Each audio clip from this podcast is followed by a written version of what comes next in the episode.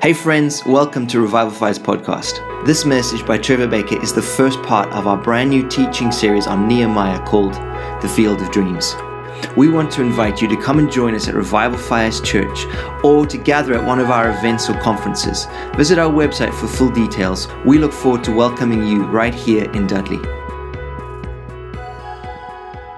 You know, it is so good to see that the church is gathering together. Come on, let's give the Lord a big round of applause. You can give him a big shout of praise if you want to this morning, you know. And, uh, you know, this whole series, I'm going to take off my jacket. Somebody said to me this morning, I look like somebody who's going on a cruise. Well, uh, this morning, um, we're going to go and jump on God's battleship of new beginnings. Amen? Come on. And, um, you know, because I believe that God wants to do some great things in these days. And I've just been looking at it. You know, this isn't the first time that a pandemic has hit the world. This isn't the first time that a pandemic has hit this nation. We're talking of a few things. What about if you lived in the time of Wycliffe in the 13th century? You'd have seen not only what we've seen today, you'd have seen a third of the population of Europe wiped out by the um, Black Plague. You'd have seen half of the population of our nation wiped out. But God had a man, God has a woman in the right place at the right time because God has a plan and a purpose. Give him praise this morning. We're not going down, we are rising up in these days. We need to start moving with a new dimension of faith. Amen. Come on. I believe that this morning God has a great word for you. I've titled this new series, The Field of Dreams. I was um, watching a friend of mine in India. I've got right into my message now. I was watching a friend of mine in India, Daniel, and he was talking about the book of Nehemiah as he said it. And he started to talk about his vision for his city. The Lord said to me so clearly, Do you have a dream for your field? See, do you have a dream for your field? And uh, I just started to read the book of Nehemiah all over again. I want to encourage you, those of you here, those of you watching, watch the book of, watch the book, watch the film Field of Dreams and read the book of Nehemiah. Two things for you to do this week. Watch the film Field of Dreams and read the book of Nehemiah. Rising from the ashes. God wants something to rise up even in the midst of all the chaos that is going on. Listen, this world is convulsing. Have you realized that? But let me tell you, when everything is being shaken, the kingdom of God is unshakable. Come on. Listen, when everything is changing, the person of Jesus never changes. He is the same yesterday, today, and forever. See, where are you building today? What are you building on today? I want you to build your life upon the Lord Jesus Christ. And so, here, looking at this story today, we'll get into reading a few verses in a moment from Jeremiah, uh, from Nehemiah, Jeremiah, Hezekiah, Obadiah. We'll get one of the ayahs, you know, somewhere here in the book Nehemiah. I've got it now. And um, See, I want you to look at the field. What is your field of dream? Let me tell you one of the quotes that come from the movie, and I'm not just taking bits from movies. It said, this is what it said. It would kill some men and women to get this close to their dreams and miss it. How close are you to seeing your dreams? See, what is the dream that you've got in your heart? I'm not looking, I'm not asking you to look at the television, to read the, or watch the news programs, look at how the virus is doing. Look how it's going up. Look what the R rating is. Look how many infections there. Look how many people have died. I'm not asking you to look at that. I'm not asking you to look at how the world is convulsing in this city, in that city, as this group rises up against this group. I'm not asking you to look in those places. I'm asking you to look at your dreams. I'm asking you to look at where God has placed you. I'm asking you to take hold of the things that God has entrusted to you. Because here it says, when it would kill some men and women to get this close to their dreams and miss it. Listen to else what it says. He may have had a dream, but he didn't do anything about it. Listen, you can have a dream. You can have a dream this morning, you do nothing about it. You know what happens? That dream lies unfulfilled. And we need to start realizing afresh that in these days, dreams are being birthed in our lives. Dreams are coming forth in these days. This isn't the time of nightmares, disasters, pandemics. This is the day of dreams. We need to start dreaming again. We need to start seeing things rising up from the ashes. Hallelujah.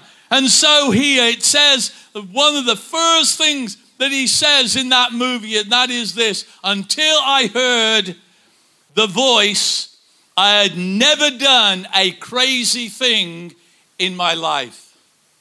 Listen, when did you last hear the voice of God? That caused you to do some crazy things. Let me tell you, faith is crazy. Tell the person next to you, he really is talking to you.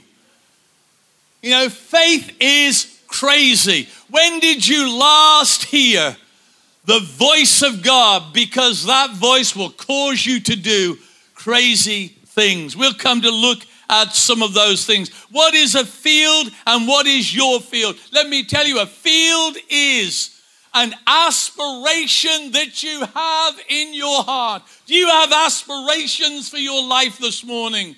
Do you have an aspiration of what God can accomplish through your life? Do you have an aspiration of the how things could change just because you show up and you do something and you cause something to happen?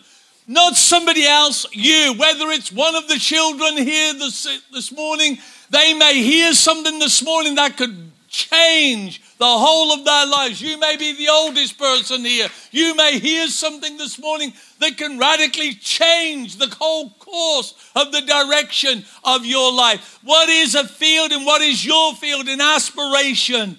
But an aspiration needs to be achieved.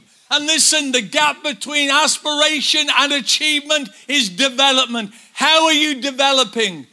Listen, I've said this so many times, but we are in critical days. And in these critical days, it's the time for the church, for the people of God to do, to do incredible things, to look at the critical times that we're in and say, God, I am a history maker. You know, God, I can change the situation that I am in.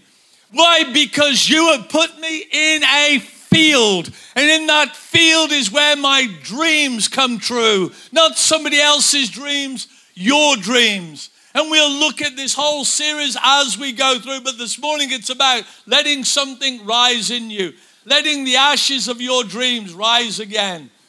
And so here, the unimaginable and most desirable. What is that? That's our dreams.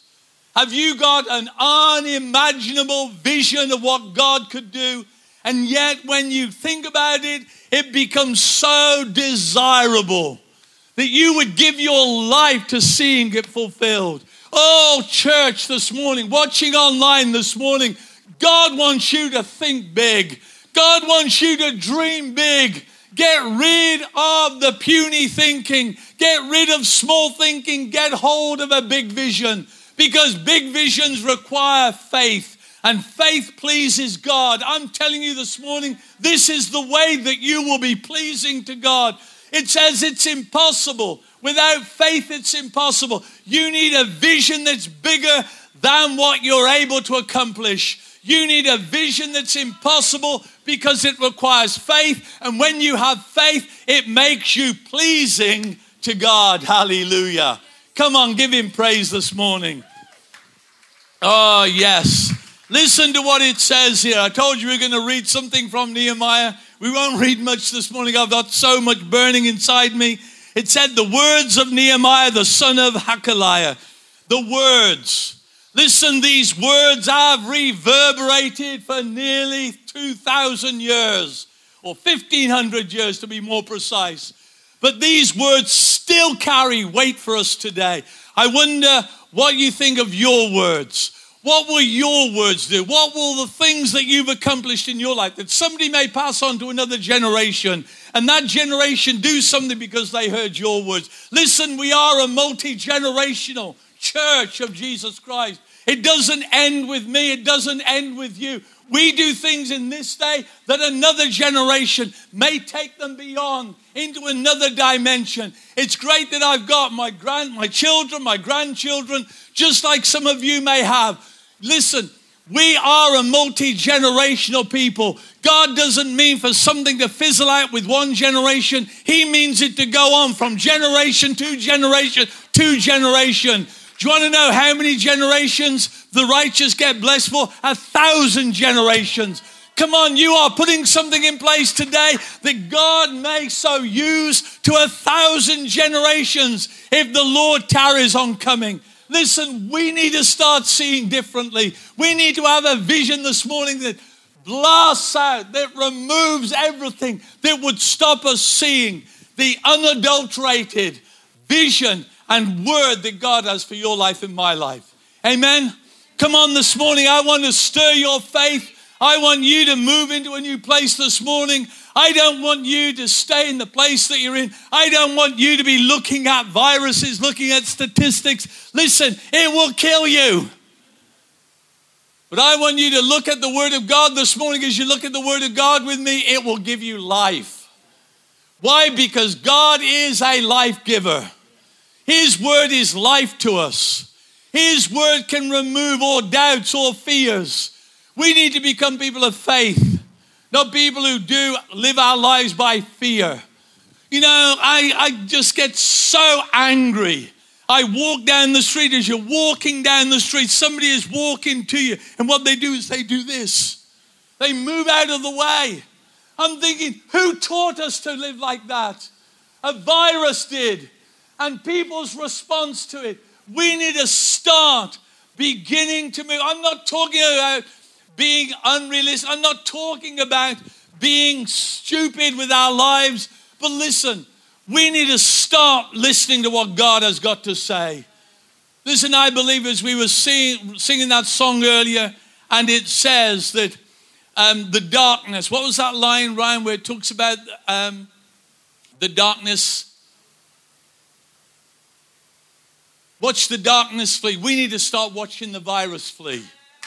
Listen, you come here this morning, and listen, we need to start declaring out, not because we're brash, not because we're obnoxious, but because we want to be men of women of faith. When they came out of Egypt, there wasn't one who faltered and one weak person amongst them. Listen, I am believing that when you walk out of here this morning, there won't be one faltering or one weak person. There will be nothing that takes place in here that will affect you in your future, apart from God affecting you for good. Amen. We need to start rising in faith this morning, church. Oh, yes, God.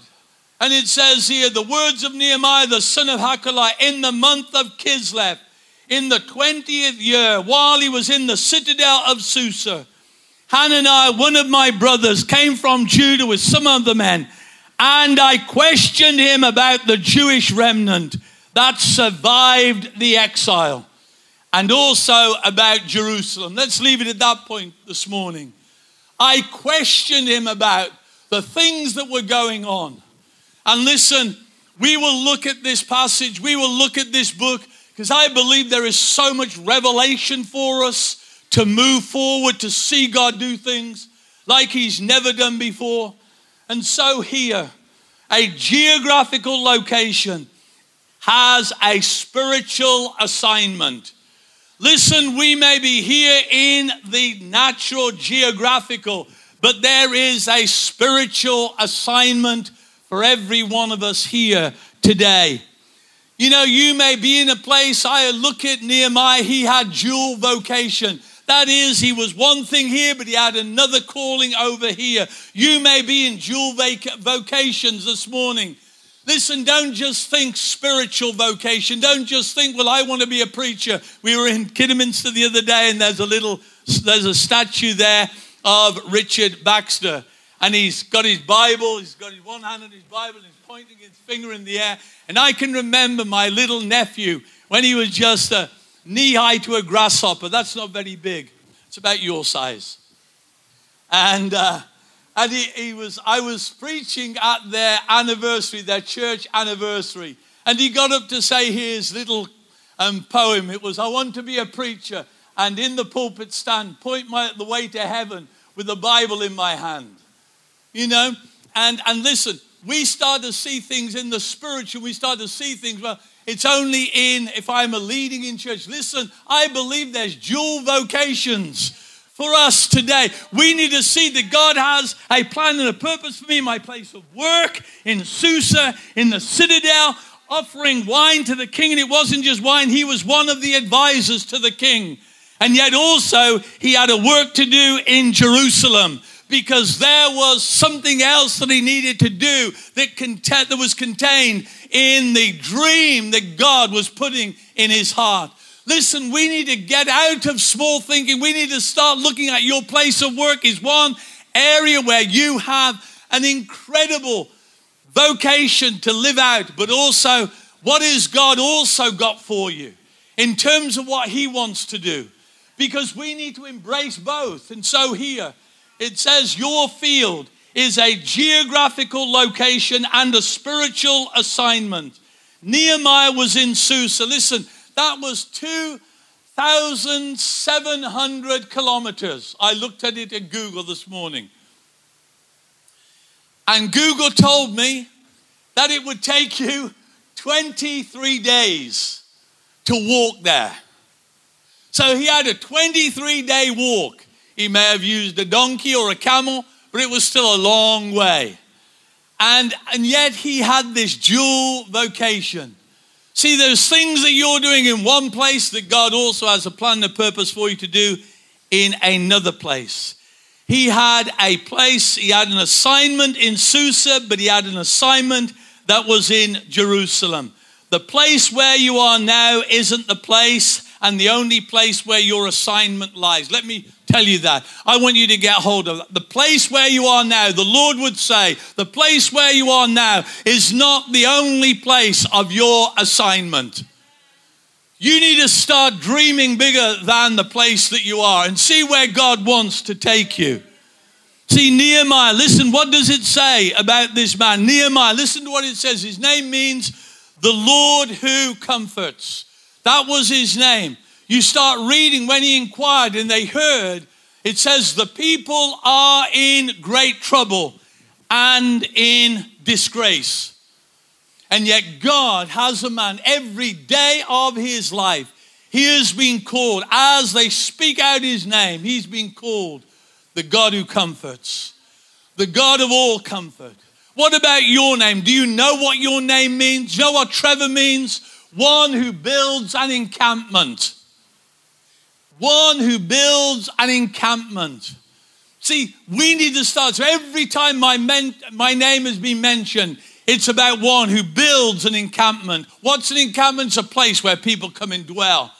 Don't you think that your name has a plan and a purpose in the economy of God? Find out what your name is. And if you can't find it out, make it up. But do something. People say, Where did you get that from? Just say to them, I got it from the Lord. And if he didn't tell you, I think he'll wink at you. We need to get out of such small thinking. Start realizing afresh that we are the people of God. Did you hear that? We are the people of God. Let me say it again. We are the people of God. And so here his name means the one who comforts. I wrote into that those who mourn, those who are in trouble, and those, it says here, who are disgraced. I wonder what that would look like to you. Time is going on. Hakaliah, he was the son of Hakaliah. Do you know what that means? The Lord of enlightenment. His father was called the Lord will enlighten those who are in darkness. Because you don't need a light if there's no darkness. Light is only relevant when there's darkness. And so here is Father. He was the one who comforts, but he needed to have his world enlightened in order for that comfort to be released. And then he had a brother whose name was Hanani. Do you know what Hanani means? The gracious one. I mean, just think of this the Lord who lightens darkness, the one who comforts by his gracious hand upon our lives. Just from this. Listen, God put you in the place that you are in. Why? Because he wants you to bring his comfort into those who are in trouble. It says God comforts those who are uncomfortable. No, it didn't say that. Somebody quoted this. I think it was Bob Mumford. God disturbs the comfortable. If you're comfortable here this morning, I hope this message disturbs you. If you're watching online, and you're comfortable, I hope this message really disturbs you. I, pray that God would stick pins on the seat through the words that I speak, that you cause that causes you to jump up, move from the place that you're in because you've been shaken out of that place of comfort. And listen, and if you're in a place this morning where you're disturbed, I pray that these words would bring you great comfort. I pray that God of comfort would comfort you this morning. And so, here, that two way thing. But you see what happens in this book as you read in this book, and we'll just look at some of the things surrounding it. Something is about to converge, something is about to converge in your life and in my life, even today. The God of convergence is about to show up. And listen, it may not be, it may not be from a burning bush, but it came because he made an inquiry. He asked a question to someone who visited him that day. And that was the point of convergence. That's when God showed up. And when God showed up, um, Nehemiah's life changed. There was something where he was at that was converging with where God wanted him to be. And as it converged, something exploded within him. Something which caused him in his place of comfort to be so discomforted and disquieted that he needed to do something.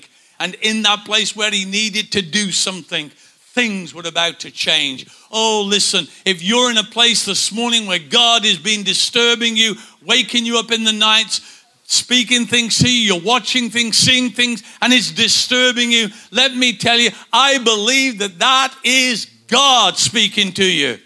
And He's speaking to you in a unique way. You don't have to impose that on other people. You just need to embrace it for yourself and do something for yourself. Do something in that moment for yourself that's going to propel you to where God wants you to be. Even if it means seeing God one place, but also ministering in other places. Listen, the God of convergence is about to show up. There was a time lapse. Let's just talk about time lapses. Time lapses. Do you know what the time lapse was from when the people of Israel went back to, um, came out of exile, went back to start building the temple? 140 years. That's a long time. Let me tell you this. One of the church fathers said this. He said, that the wheels of God move exceedingly slow, but they grind exceedingly small. When God is about to do something, He will remove everything out of the way. Those big obstacles will become small. The times that you think God will converge into that place of time. Listen, this morning, I believe that God, as you hear, He has you watching online this morning, because He's about to converge 140 years you may, you may have lost sight of what it was like. You may have lost sight of the times when people said to you about this revival, that revival. If I were to ask you this morning, the last revival that we saw in the land of Scotland in the Hebridean revival, I could ask you this morning, there would be some here who knew about it, there would be others who don't know about it. It's because we have forgotten. The Welsh revival, oh, yes, we may have heard that, but we don't know anything about it. We don't know the supernatural breaking in of the power of God where there were lambs appearing on walls, bleeding. And people would flock to see this vision as they flocked to see the vision of this bleeding lamb that appeared on a wall in a church in Swansea. They would fall under the power of conviction. And in that, they would open their hearts up Many of them became the preachers of the Welsh revival that took it around the world, not just to the next village, not just to the next pulpit, but they went right to the far extremes of the world. I could tell you, what about others? Even bringing it more up to date, there will be people here that would tell you all about Toronto and the Father's blessing. There will be others say, What's Toronto? What was that? Why? Because we lost sight here 140 years. Two lots of 70 from the time when the temple had been rebuilt.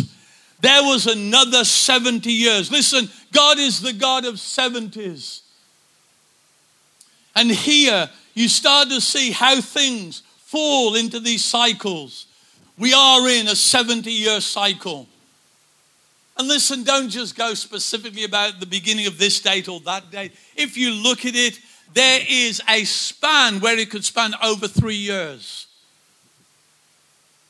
in biblical timing. And so here, we don't know the time or the hour the Father has put in his own hand, but there are periods of time. I believe we're in one of those cycles at the moment that God is doing something. You know, the last time, just over 70 years ago, we've celebrated. We've celebrated the end of a war. Now we've said that this generation's war is this virus. You see, there is around 70 years. And I know, you know, for those of you are reckoning it up, you know, it's a broad brushstroke I'm painting this morning. But you see, there are things that happen 70 years after the completion of the temple. And it's at that point in 516 they completed the temple BC. And in 445, Nehemiah makes his way to Jerusalem. Why? Because he heard something. His concern isn't the temple that lies in ruins, but it's a people who are in great trouble and disgrace. You see the difference? You see, as we're coming back together, we need to start looking at how things are going to change.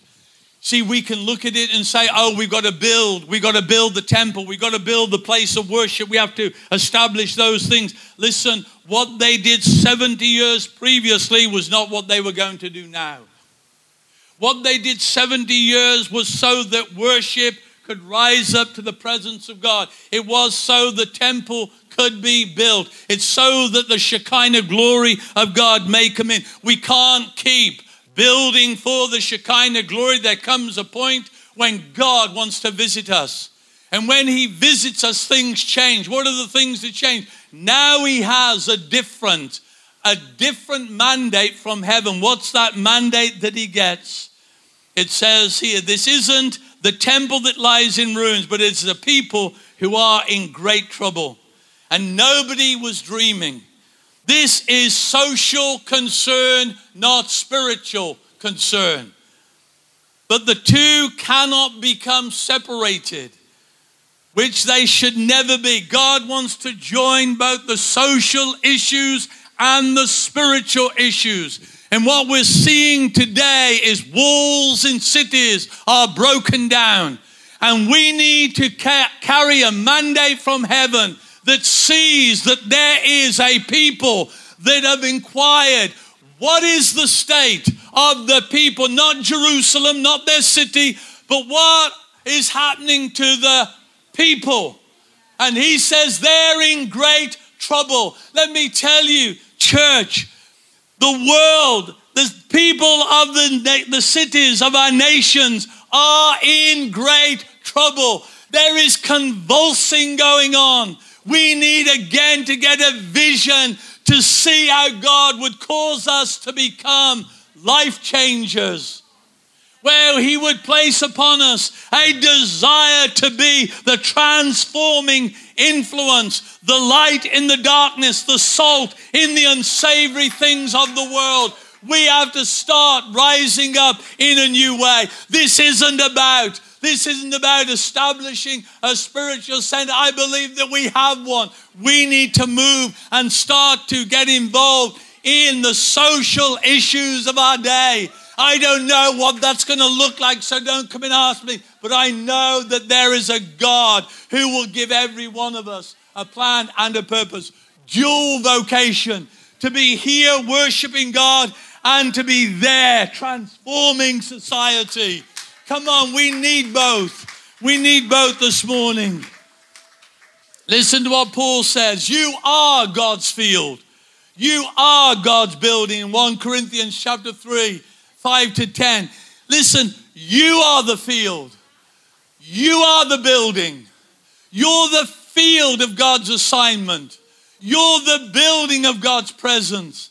It isn't about a structure, it isn't about this building here. This is just a, a space. We are the building that contain the glorious presence of God.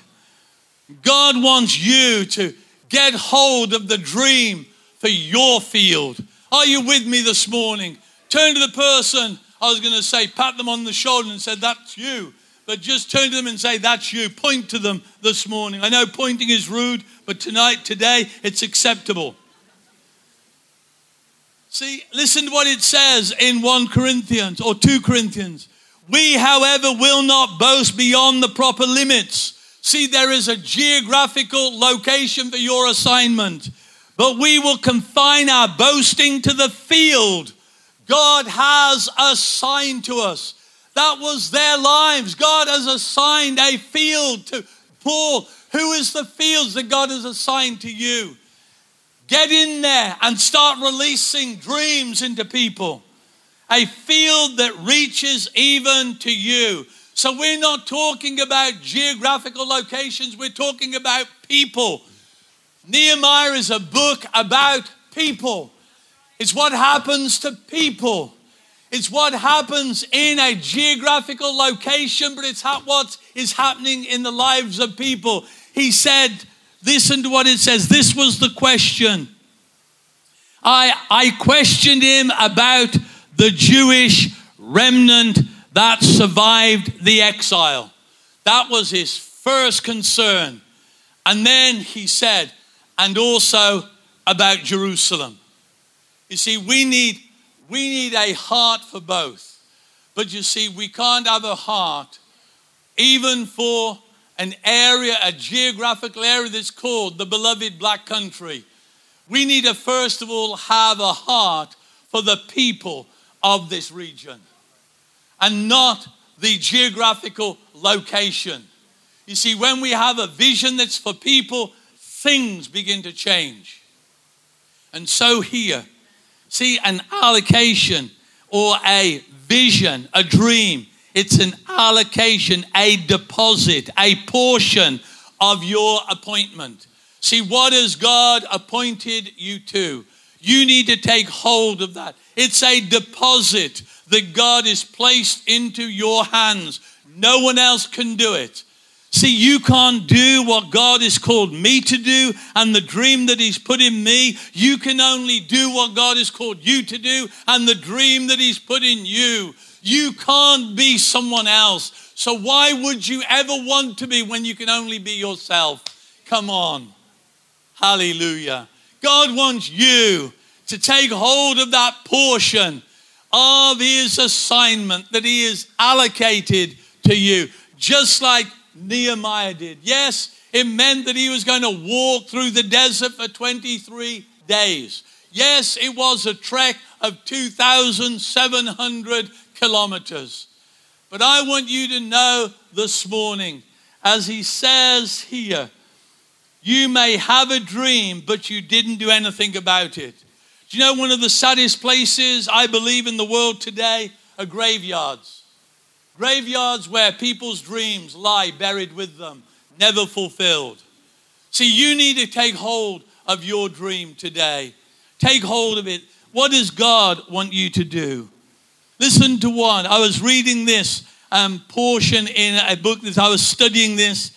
Listen to what one great, a famous writer said the worst sin towards our fellow men is not to hate them, but to be indifferent to them. That's the essence of inhumanity. Let me say that again a bit slow for you. The worst sin towards our fellow men is not hate to them, but it but to be indifferent to them. That is the essence of humanity. That was by George Bernard Shaw, and the writing was The Devil's Disciples. What a statement. I believe that we need to be the disciples of Jesus Christ today. And no longer are we indifferent. We begin to take hold of God, a God who has his heart for people. It's an appointment for a specific assignment. Nehemiah had chosen Nehemiah had chosen to remain in the place of exile. People had moved back, but he stayed where he was for another 70 years. 140 years from the time when they first started to go back. That's a long time. He had chosen to stay behind, and yet God had moved him into a strategic place. God had a work for him to, um, to and put, was putting him into a place of influence. Listen, God has been at work in your life, putting you into a place of influence. It's time now to use that place of influence in order to bring about the purpose of God that He wants you to fulfill. And listen, it may be different from your place of vocation because God has another place. And what is the other place? I believe for many of us, we need to begin again to embrace the vision of the church of the Lord Jesus Christ. We need to begin to embrace what God has for a local community. And as we do, we start to build together. We'll touch on some of these things of how we build together. And so here, God had put an Esther a generation earlier. He had put a Joseph into Egypt. He'd put a Daniel into Babylon. But now he has a Nehemiah in Susa who is about to make a journey. I suppose he probably turned up that day, Nick, dressed in his blazer and his grays looking like he was going to go on a cruise. Yet God had a plan for him to move into this place of his assignment. When God wants to accomplish a work, he always prepares a man and a woman. He puts them in the right place at the right time, aligned to the right people. I want you to get hold of that in your life you're in the right place at the right time and you're aligned to the right people. You see, here, it wasn't just anybody, it was his um, father, it was also his brother, Hanani, and it was Hanani that gave him. You see, God is a relational God. You need to start listening to the voice of God as it comes, even over these next few days. Let me tell you, people here watching online, you're going to start to hear God in new ways. You're going to hear God in your dreams. God is going to wake you up. Let me tell you what I I was um, woken sometime early this morning, probably between one and two, and as I woke up, I'd been dreaming, and somebody had dropped a blob of it was like honey chocolate on my slipper. And as I, I looked at it on my slipper, and as I tried to get it off, it turned into dog stuff. The stench was awful. And I, th- I was just saying, Lord, Lord, what is this about? And he says to me this that you don't need every part cleaned, you only need your feet cleaned. I'm going to put you into places where you think, where you think you couldn't get into, because I'm removing things from your feet. Things that are like honey and chocolate to you, but in the end they carry a stench to it that will never get you in. I'm thinking, God, I just started, I was just lying in bed, I just started repenting of everything that I could think of that would cause my life, when I think it smells sweet and tasty, that for God there's other things. I just started to ask God, God, there's this that needs dealing with, this that needs dealing I want to walk. And God says, it's not all of you. You don't, you know, you're not in as bad a state as you think you are. You just need your feet cleaned. Remember story with Peter and Jesus? You just need, you just need some things to be sorted out in your life. Listen, allow God to sort some things out. Listen, God will speak to you. But you see, so often we miss it. When God gives you a dream, you miss it, you just go on, you forget about it, you don't recall it, you don't ask God about it. This is a time when we need to realize that God is speaking. And He wants to do something with your life and my life. I'm nearly done. And so here, God wants to accomplish a work. You're in the right place, right time, aligned to the right people. That's what this story is. Start reading Nehemiah. Start reading Nehemiah. Keep reading Nehemiah. We're going to be here for a few weeks. And, uh, and as we do, let's just realize this. Today is not just another day. Remember Moses? It just seemed like another day. It just seemed like another Sunday we're going to church. But that day he went out to care for the sheep. It was just another day. But it was, it was the day he heard the Lord call to him. Listen, don't always look for the spectacular. Don't always look for, you know, this great manifesting. He was just there looking after sheep. He'd been doing it for 40 years. What did I say? Achievement and accomplishment requires development.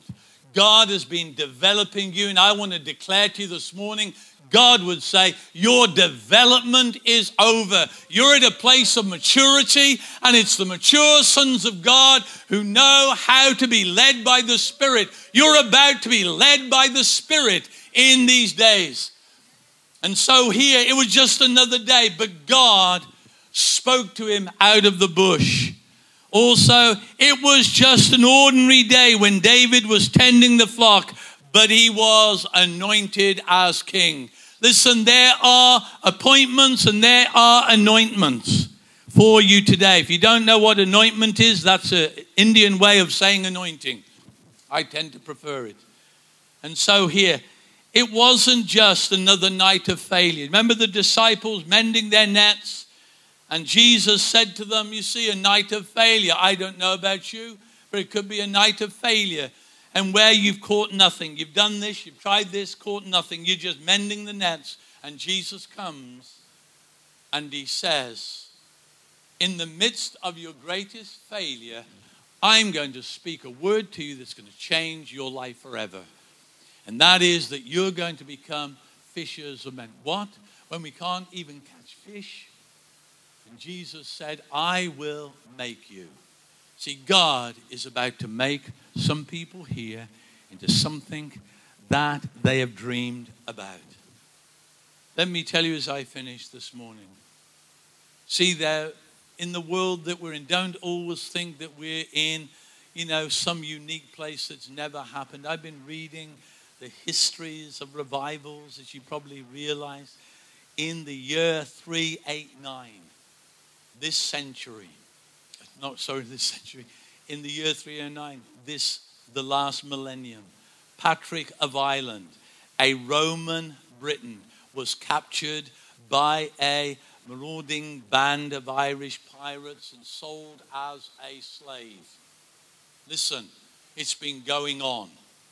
And in that place of slavery, God speaks to him in the midst of all the pagan worship of Ireland, and he turns a nation around. And he became the Irish apostle. He brought eternity into those situations, and he became the one who brought Celtic religion into our nation. You think, God, how can you use all of this? We just need to start hearing God speak to us in our places. In a time of plague, we're seeing that at this moment. There was a Wycliffe. There was a Wycliffe who was seeing people dying of the Black Plague. I don't know much about it, but if you speak to Richard, he will tell you it was it was a loathsome death that you went through.